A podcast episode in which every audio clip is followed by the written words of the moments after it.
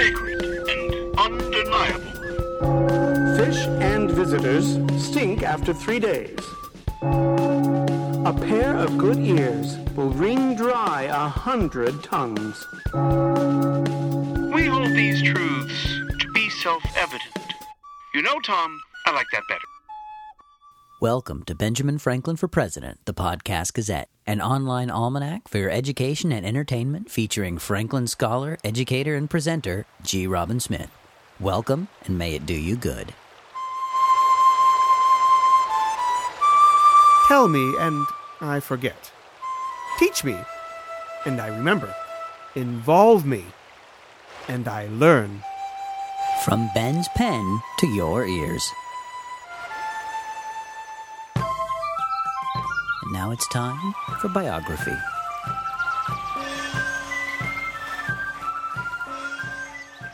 Today I would like to talk a bit about Joseph Plumb Martin. Now, this man was born November 21st, 1760, in the village of Becket in western Massachusetts, where his 28 year old father, Ebenezer Martin, was the recently ordained minister of a new congregational church. Now, Joseph Plumb Martin produced a diary of his time in the Revolutionary War, printed in modern times as Private Yankee Doodle, available in many bookstores and online. He talks about the ragged days of the Revolution, nearly half starved, almost completely frozen, sometimes with barely any clothing or supplies. He marched, was ordered to hunt, to reconnoiter, to retrieve traitors, and he met with and shared times and hardships with some of the major forces of the revolution. Through his eyes, we see, forgive the term, the grunt's eye view of the battles. And whether or not any of the entries are fanciful, I leave it to you to read, but it is a marvelous accounting of the book. I'm glad it no longer lays in obscurity in some library in the northeastern country, but rather is now produced. It runs in this edition to about 300 pages, and they're full of delightful and sometimes very sobering views of the war. The New Yorker calls it worth its weight in gold. The St. Louis Post Dispatch says, one of the best first hand accounts of war as seen by a private soldier ever written. I recommend not only the book, but also its author, who lived through the Revolutionary War into the 1800s, where he was a venerated local celebrity and personality. Joseph Plumb Martin, a name you should know from the American Revolution.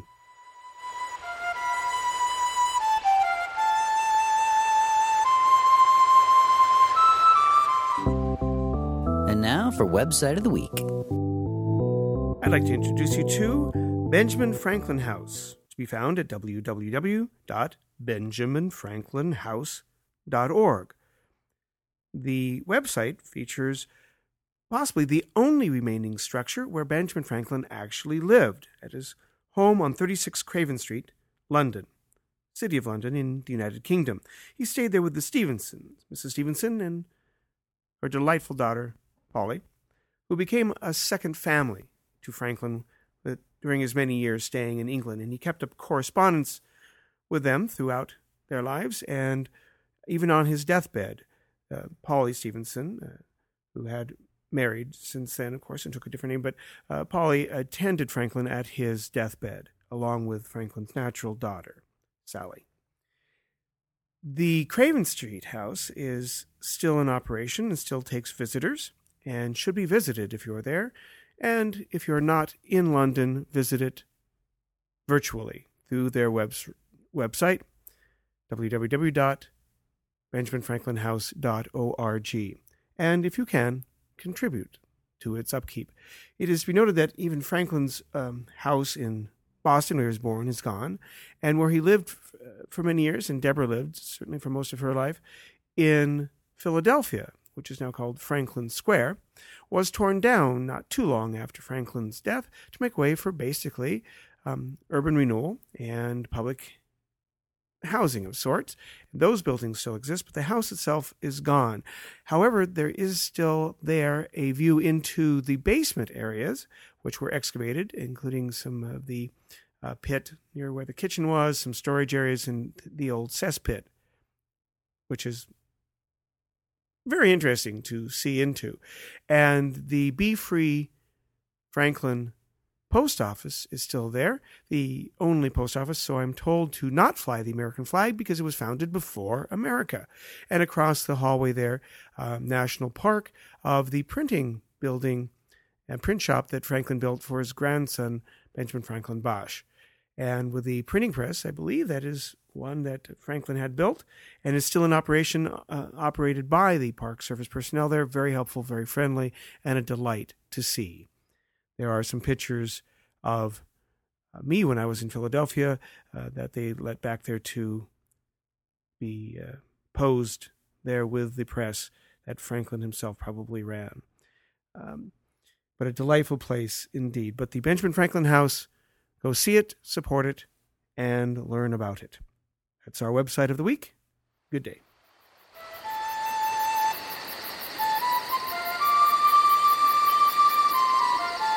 I didn't fail the test.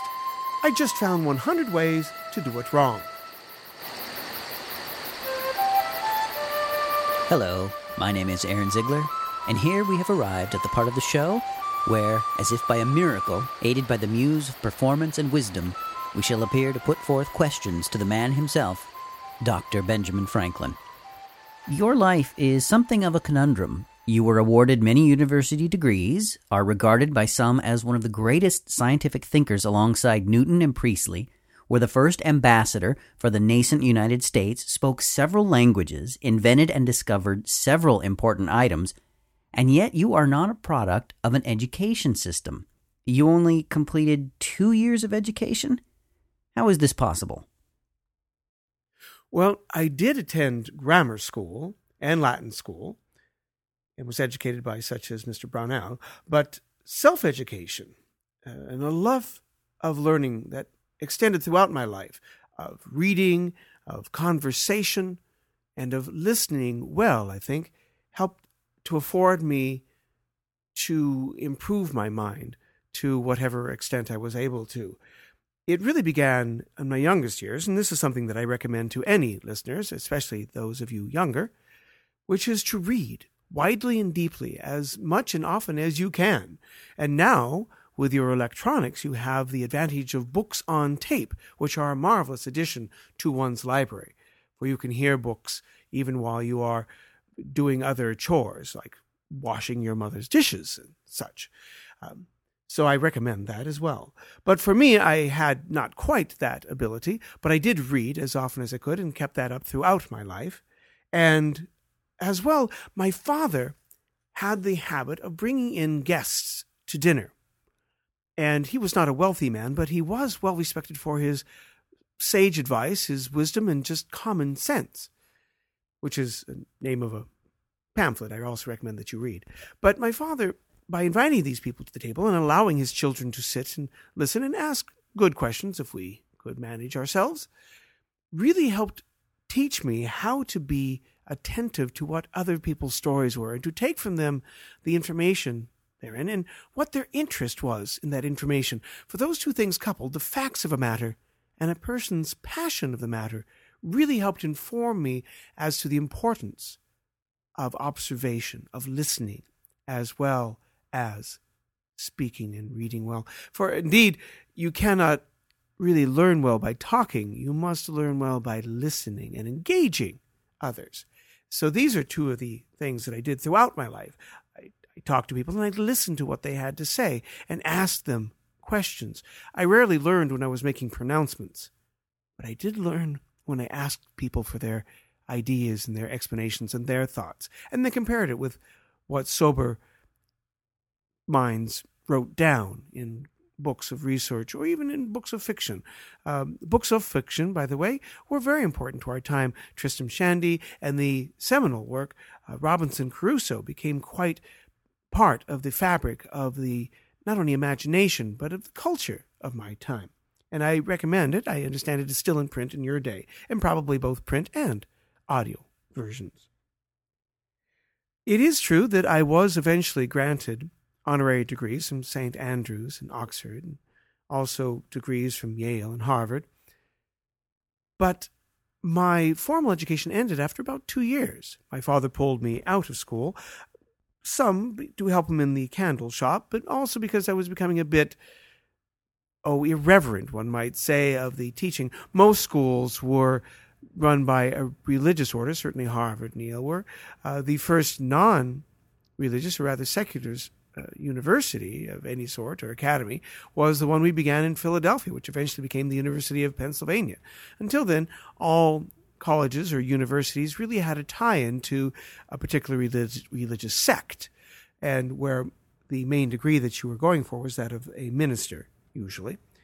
Um, I wrote several scurrilous pieces uh, ridiculing places like Harvard as being a wonderful place of education to learn how to enter a room well, how to open and close doors well, and how to dance well, but of no other practical value. Uh, this was, of course, a satire, and I'm certain that they've developed more use since then. What was the education system like in your time?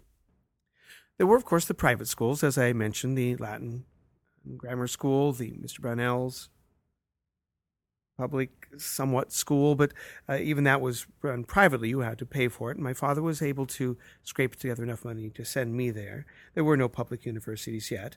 Um, Harvard, of course, uh, did did exist, um, as well as others, but uh, there was a universal lack of education given to girls. They mostly being trained in the home arts, and of course, in some of the countries of America, as we called the colonies, uh, individual countries, it was even illegal to teach slaves, the Negroes, um, and other people of certain classes uh, received barely any uh, but I advocated, a little bit for the sake of argument, for the education of, of young women, that they should be better able to run a business should their husbands die, as exampled by some of the print shops that I established in somewhat of a, I think you would call it a franchise system. And the husband did pass away, and I found that when the wife took over, because she happened to be from the Dutch lands of Europe, uh, she was taught accounting in her schooling. And for the first time, since that agreement had been established with that printer, the accounts were brought up to date and my payments were made most regularly. Uh, and so from that experience, I realized that women really should be taught more. And even back in the junto days, I did take the side of educating women to a higher degree, although I did not provide much for my own daughter. Uh, in that way. She was fairly well educated, but I did encourage it in other women that I dealt with. Uh, in particular, uh, of course, the uh, Polly Stevenson of the Stevenson family uh, was quite an, a polymath in, in a minor sort, being very interested in all things. And I did encourage her to study uh, the sciences as such they were, but I also did remind her that she should also learn to do math. That was to add increase, to subtract nothing from a husband's estate, to be fruitful and multiply, and let no division come between her and her husband. The idea of general education was not particularly well practiced in most of the countries of America. However, after the junto, my social group of like minded individuals, helped propose the idea for a lending library, um, and many other companies were founded and helped disseminate information and reading to the general population. It was felt that the citizenry of Philadelphia was some of the best and most broadly educated of any country of America. That by elevating the common knowledge to the common person, you elevated the general happiness of the entire area. So this is very important in my time, and I was would assume even in your time continues to be so. The University of Pennsylvania, however, this academy that we helped establish, is a wonderful resource for information about that time. I recommend that as also a uh, website of the week. You may find it at www.upenn, that's U-P-E-N, dot edu, backslash about backslash heritage dot php. And it has history of their founding. He that is good for making excuses is seldom good for anything else. What do you see as wrong with modern education, and how would you fix it? Really, my position is hardly to tell you what you are doing wrong. However, I let, let us deconstruct the issue. Something which I like to do with all issues that I, I face is take them apart into their basic segments. Now, if you have an issue with your education system, if it is not living up to what you think it should be, then the way to look at it, I feel, is to examine it in its various parts. Where does education occur, for example? Is it only in the schools? Or do you also educate at home? In outside culture, uh, what part do your various aspects of society take uh, take a role in in the education of your youth. Now, certainly, I would think that you would still find that the education of youth is of paramount importance. After all, these are the people who will be taking care of you in your old age. They will be the ones to solve the problems that you are unable to solve in your lifetime. They will be the ones preparing the next generation to help solve their problems. So, yes, education is paramount. If you expect to have a free people, as Thomas Jefferson says, and an ignorant people, you expect something that has never existed in the history of humankind. Uh, you must educate and educate to the best of your ability your next generation. It is possibly the prime importance of society. So, what I would do is I would examine every opportunity to educate your youth, and that would be from birth through the time they enter formal school. That would be, of course, in their school time as well as at home time as well as their social time as well. And really everything should be brought to that attention. Every uh, entertainment, every business venture should have an educational aspect to it where the businesses of the town all take a part. The entire community should take part in all things that children interact with their books, their their their playtime, etc., should have some degree of aspect of education to it, where they are adding, where they're challenges, contests, etc., that they are doing, help engage the mind and bring it into a state of excitement for learning new things and to help teach it. It should be remembered that whereas your professional educators, your school teachers now, are of course a blessed class and should be regarded with great respect by all levels of society, but also the parents, of course, every business, and the children themselves are most marvelous teachers, for they interact with each other. They interact with their immediate youngers, and they interact, of course, with slightly older children. And just because a child is younger does not mean that they do not have expertise. Indeed, I have dealt with young children who know more than many adults in a particular field, whether it be a, a musical prodigy, etc., that everyone should be made into a teacher, just like everyone should practice art. Everyone should play a musical instrument or sing we should, even though you may not have a superior skill in it, practice those things. You must take part in beauty as the Enlightenment dictates. And this includes the beauty of education. Everyone should, every business should take part. And if the entire society is bent around that, then the entire society will benefit from that. What is the junto? Well, the junto was simply a group of young men. Uh, they were all men at my time, but don't suppose that would be a necessity in your time. Somewhat like your modern Rotary Club or Kiwanis, etc., who are a group of people dedicated to the common advancement. Indeed, what that was the ideal of the Enlightenment for the amelioration of the human condition to help improve life for all. We were a group of about 13, generally, who met mostly in private. We didn't necessarily make a lot of our work publicly known that it was our work. We simply helped introduce ideas. But by having a set agenda of bringing up things that needed doing. We would bring to each other notice of people who had succeeded in what they had done, or people who had failed in what they had done, which we thought might be wrong. We uh, brought up people who were coming into town that we might be able to help by introductions and such.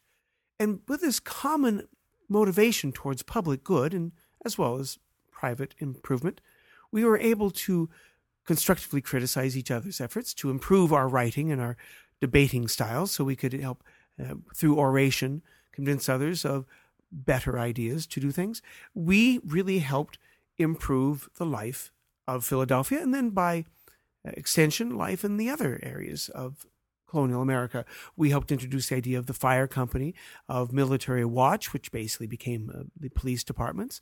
Certainly, uh, the lending library idea began with with that meeting, and I recommend that you also form or join groups, for indeed, there is almost a limitless potential of good that groups can do if they're all motivated towards the same ideal. Now, I suppose we found that there was some limit in the size, so we limited our junto to just about 13 members, but we encourage each of those members to form like groups that they could continue their work in improving their areas and and that seemed to work fairly well.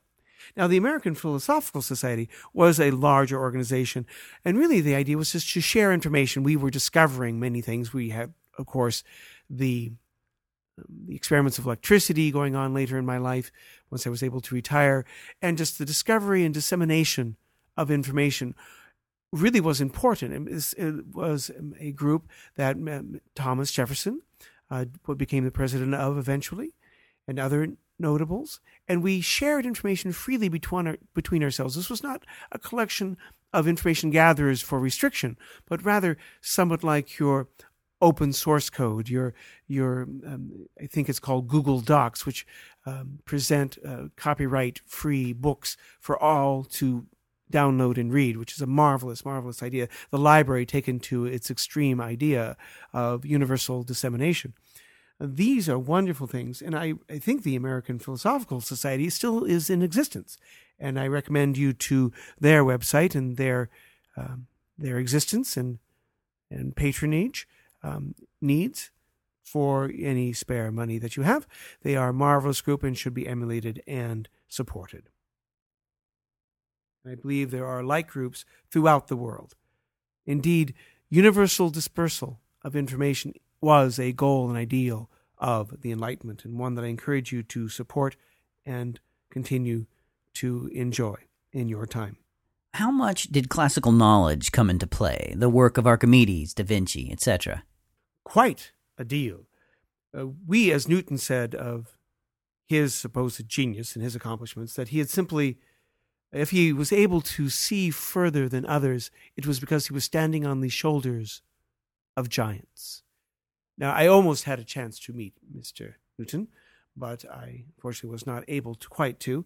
But his sentiment I take quite to heart that we each were able to accomplish what we did because we paid attention to the information of the past ages. Not to say that we limited ourselves to that. As I said, um, the cl- classics got it right. We had to make it fit.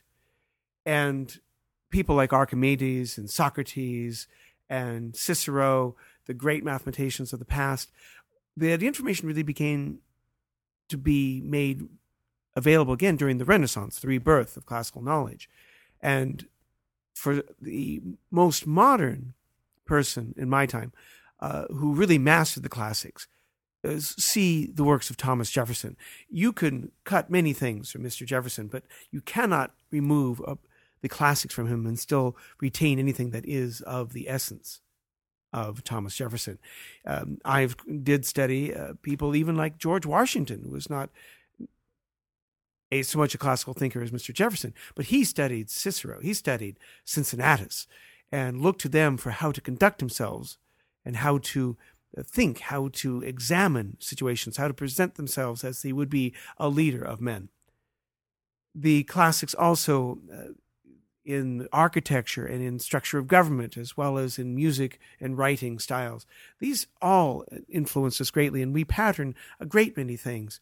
Uh, if you look at the Declaration of, Independence, for example, um, it could be criticized that there's no original thought in it. And I do not think that Mr. Jefferson would be insulted by that. He pulled from his classical knowledge to write that, from his knowledge not only of the classics, uh, as in ancient Greece and Rome, but also from the more modern classics, the work of Locke and Hume and other of the Scottish Enlightenment thinkers, and um, and many others of the French Enlightenment as well.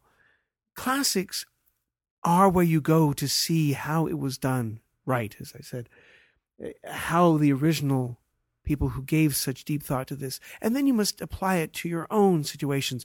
But understand that when you look at the past and see the problems which are so familiar to any age, and see how they work to improve, to ameliorate the basic human condition, and see what worked, know that it probably will work in your time. For even though you have great advances of science and, and in your mechanisms, in your electronics, the basic human condition remains the same, and the problems at their heart remain the same.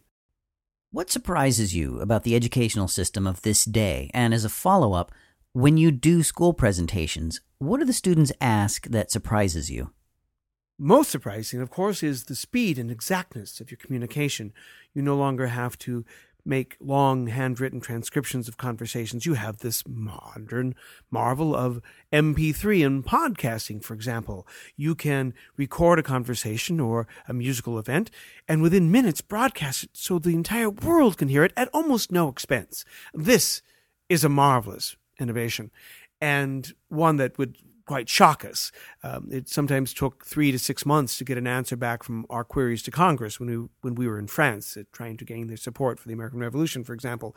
Uh, it could take weeks and uh, months and days to send a letter, even to close by locations, if it arrived at all and wasn't lost. Uh, these things are marvelous. Your your ability to communicate directly in conversation with people halfway around the world, uh, your ability to send and retrieve documents, uh, where you have now on your iPhones and Droids the ability to pull up documents uh, that are not even at your location, but again, halfway around the world, translate from one language to another, if imperfectly, at least to the essence of the meaning. This is astounding, and, and indeed the realization of the Enlightenment in, in that aspect. Uh, so this is, of course, the fact that every student has access to this information is should be a marvelous thing. You have no end of reading potential, and the main issue, of course, of selecting which things to read, where your librarian and your teachers can be an invaluable resource. As far as uh, and then uh, the cheapness of producing works of exceptional value and aiding in their distribution, it would be a, a godsend to us. Still, a great question I have is that you do not graduate from your schools, all who enter.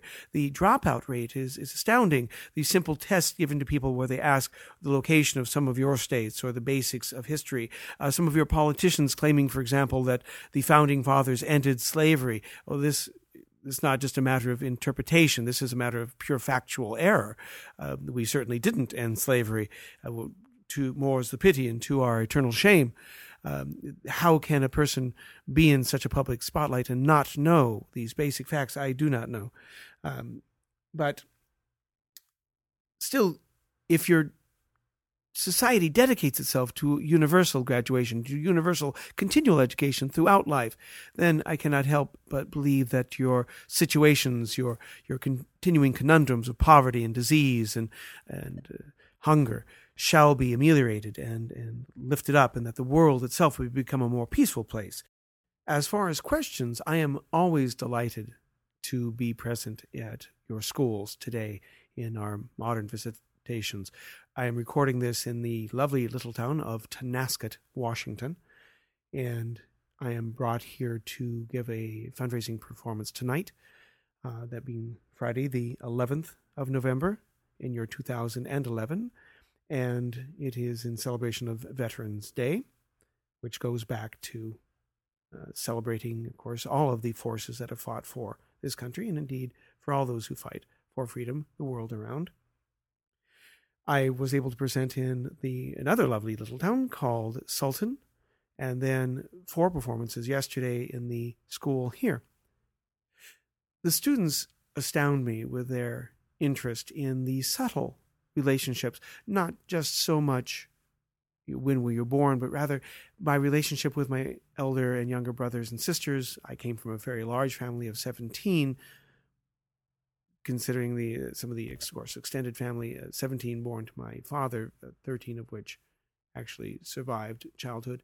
Um, and they want to know about the relationships between uh, each other, the, uh, our pets, uh, if we had any, etc. They want to know about who some of these people were that they heard of George Washington, Thomas Jefferson, Caty Ray Greene, uh, and the Stevensons, etc., and, and how families adjusted to such changes. They want to know about the deprivations in wartime, what the children did, the games that we played, how we related to each other, how we were able to uh, survive without being able to travel so very easily. We came from a three or five mile an hour world where the fastest mode of transportation was that of ship and horseback. And that if you wanted to go most places, you simply walked there. Uh, the, the, possibility of somebody like my wife, Deborah, never leaving her hometown of Philadelphia in her entire lifetime. She refused to cross the ocean to come to Europe with me or to join me in Europe. Uh, these things are very curious to them because they are so very used to travel, so very used to instantaneous communication. And they want to know how that difference felt. And I find that quite revealing. Um, it is never a easy task answering the questions because they really make one delve and bring together many aspects of one's life. And uh, they are always asking, there's always more questions to ask than I have possible time. So I try and um, get them to write their questions down and to send them to me. As a matter of fact, in the uh, future podcasts, we hope to do an episode devoted to the questions that they pose uh, from this latest tour. But tonight's program will be, I'm hoping also to record parts of, and maybe we'll make a podcast of them as well. Um, the adults also uh, ask interesting questions, although sometimes it uh, it shows um, their point of view more. Uh, children tend to be more open and uh, just want to know the answer. Adults sometimes ask questions like, "What do I think of our socialist president?" And obviously, there's an agenda there, uh, which I, I, I don't necessarily uh, understand as much as I don't understand why they're trying to gain a point with their question. Why not simply ask the question? But um, sometimes it is asking about uh, how many illegitimate children I have, for they have heard I have you know, dozens and dozens, where I have just just the one, and so I, I, think sometimes adults come in with a bit more of a, I think the term I used was agenda, um, but all questions are welcomed, and I try and answer them all as honestly as possible. Thank you, Dr. Franklin. I look forward to continuing these conversations for some time to come. Good citizen Ziegler, I am honored by your assistance in this process. I look forward to a fruitful Junto like experience of exploration and publication with you and because of you. And to you, dear listeners, our thanks for your patience and patronage. Until next time, I remain, as I have always been, your most obedient and humble servant, B. Franklin. Let's read some letters. Letters to and from, where we look at period writing. This is from the London Gazette, 1729, December 20, number 6840. This is from an actual uh, copy I have of the London Gazette. Copy in that it is a printing of that era, not a copy from Made Modern and it has a series of news notes from different places from Europe. So from Vienna, December 10, and S. Monsieur de Beaufay, the French secretary here, entertained on Tuesday last all the foreign ministers and other persons of distinction with a splendid supper, which was followed by a ball on occasion of the birth of the Dauphin, that being the new Prince of France. Count Kinsky, the Grand Chancellor of the Bohemian Chancery, is shortly to be married to the Countess of Palffy. By failing to prepare, you are preparing to fail. And now it's time to talk with the man who presents Benjamin Franklin, scholar and educator G. Robin Smith. So now tell us a little bit about your education. I received my AA from Linn Benton Community College down in between Albany and Corvallis, Oregon in 75 and in 77 I graduated from Eastern Washington University with a degree cum laude, big deal, uh, in uh, theater arts with a lot of also um, class time in the dance and music program, which I enjoyed very much. And then moved to Seattle. I've also attended and done coursework at a number of other universities, Emporia, Kansas, uh, Oregon State University, uh, and Seattle University, Pacific, was it uh, Seattle University and Seattle Pacific University, sorry, uh, various classes and various topics. I, like Franklin, believe in a lifelong education, never giving up, uh, despite sometimes the wishes of the teachers who became frustrated with my style of questioning. There is a similarity between Ben and I there. Um, but uh, those are my, my, my main credits. I continued to do a lot of homeschooling, I guess you could call it, just my own independent studies of Franklin the Revolution, uh, English Renaissance, Shakespeare, etc. are my main focuses. That and music, and uh, we will include in the show notes uh, the website for my music experimentation site, which has some sea shanties with the group I'm in, Crock and Roll, and also some um, lullabies and experimental work on ambient music, etc. I believe strongly in interactive education, hands on interactive education, especially. As the quote says, Tell me and I forget, teach me and I remember, involve me and I learn. There is nothing more indelible in education than a hands on interactive program. So anything that can be taught can be taught interactively, can be taught in a way that involves every sense, every bit of a student's imagination. And the more you make something interactive, I think the more it becomes lodged in not only their memory, but their understanding. And uh, so I recommend this style, and this is a style I continue to try and perfect myself. I have to give a shout out and a best wishes to the Missoula Children's Theater. I was on tour with them in the 81 82 season many years ago, but I really saw firsthand the effect that this type of education, because not only did we teach the plays that we were doing that way, but also teaching workshops in that manner of involving them as much as possible. And it, it, I saw amazing changes in the students. And, and also in the way that other people, even the teachers and parents, looked at students once you gave them the chance of really experimenting, really getting something uh, in, in a bone deep manner through uh, that style of hands on learning. And it transformed lives. And so I continue to recommend it. What is it you would do to improve modern education? Very simply, because of course it's a very complex process, but the simplest way is more hands on, interactive as much as possible. Also, to gain the local support. The professionals we have, the, the teachers do a marvelous job, but I think we are at fault for looking at our schools and thinking they are handling the entire package. I drop them off at age four or five. I'll come back and pick them up when they're 17 and they'll be educated. And that's just impossible. It's like saying they get all the food that they need from school, that they get all the clothing that they need from school. No, school, I think at most, is maybe one third of a, of a person's education everything that they do should only be a third. And then from age zero to six, it's community and family. And as I mentioned earlier, every business should have as a part of their of their business plan. How are we going to interact with our community? How are we going to improve education? And every business product should have an educational nature to it in the labeling, in in their websites, et cetera.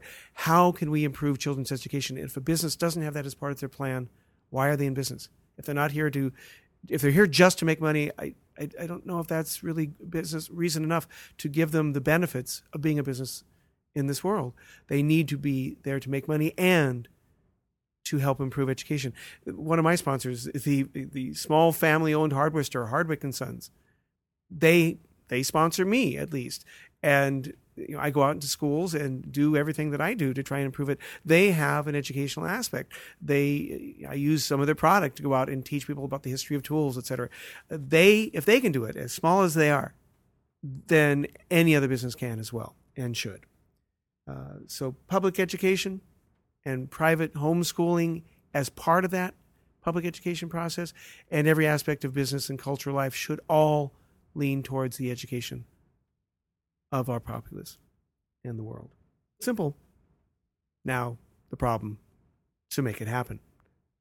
I can look at a seed and know what it should grow into, but getting it into an oak, that is the issue. But it can be done with time and persistence.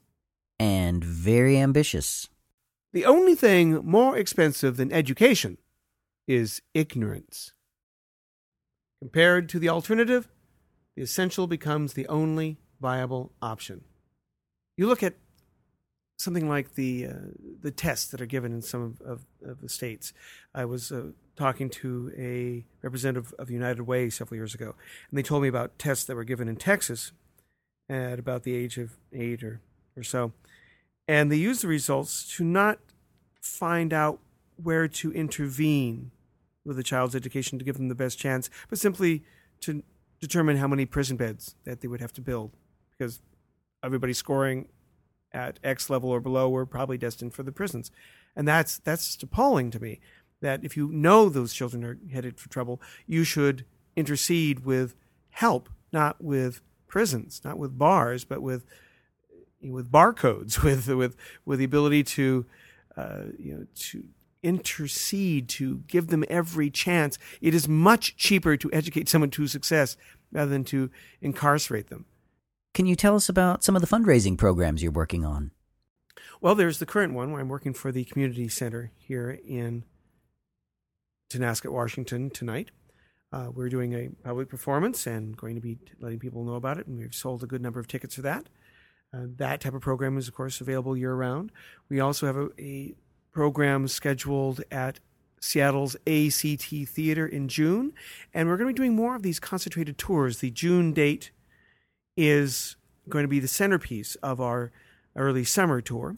We're going to be doing, um, in addition to just year round av- availability, these windows of a week or 10 days where we're going to try and concentrate as many performances as possible. That way we can get rid of the travel fees, the room and board fees, and just do booking after booking and community after community and try and get as many uh, fundraisers and school presentations as possible so people can contact us about those, and those are always available. We also have, of course, our uh, shared resources. The um, the performance at ACT Theater is one where nonprofits can participate. They can uh, register with us, and simply they tell people about the presentation, and we take the money that we save in advertising and divide that. We were going to take all of the profits from that presentation and divide it up amongst the nonprofits who help us advertise. Uh, there will be a ballot available at the presentation, and people will be able to mark off the nonprofit that they heard about the performance from. And then I simply divide up all the profits to uh, those number of votes. And if one group gets one vote, then they will get one vote's share. If a, another group gets 100 votes, they will get a 100 votes share. And we hope to give out around $6,000. It depends, of course, how many people actually do show up for the three performances we have scheduled. But we like working with nonprofits. We like creative ways of doing this. And of course, we are available also for just straight benefit performances where you bring me in, and we have different ways of making that affordable for people as well. And we are happy to go anywhere. Uh, what other educational programs are you working on? Oh, work in theater, history, civics, acting, Chautauqua, the type of performance that I do with Ben and others, uh, in classes in music and dance and writing, poetry, uh, writing in period styles, what's called the idiolect. for a fuller account of what idiolect is and how to change yours to make your characters' voices sound more like they're from a different time, uh, please go to www.onthepage.tv. There is the LA screenwriter consultant Pilar Alessandra. She interviews me for almost an hour on just that very subject how to change one's idiolect. And classes in and about and around the subject of Shakespeare, him, his writing style, how he possibly wrote, as well as his plays, of course. Thank you, Robin. Looks like that's all the time we have for today, so I think we should wrap up. Thanks, Aaron. I look forward to working with you here and in hearing your future episodes of Chop Bard, The Cure for Boring Shakespeare, at www.chopbard.com. And thanks to you, listeners. Let us know you are out there. Write to ben at ben-franklin.org and put Ben Franklin for President in the subject line. Thank you for your time. Your most obedient and humble servants, G. Robin Smith and Aaron Ziegler. Safe journeys there and back. I'd like to thank the perpetual sponsors for Ben Franklin for President. Thanks to Hardwick and Sons Incorporated, the kind of hardware, tool, and more store Ben would have loved. Find them at www.ehardwicks.com. Also, the Interactive History Company, bringing you history you can grasp. Hands on interactive historical educational programs since 1982. www.interactivehistory.net. Genius without education is like silver in the mine. You've been listening to Benjamin Franklin for President, an audio almanac of the life, times, thoughts, and relevance of Benjamin Franklin, as portrayed by Chautauqua performer G. Robin Smith. For further information about Ben's performances in person or for internet visits with Dr. Franklin, go to www.ben-franklin.org. With humble thanks and great respect, we remain your obedient and humble servants, etc.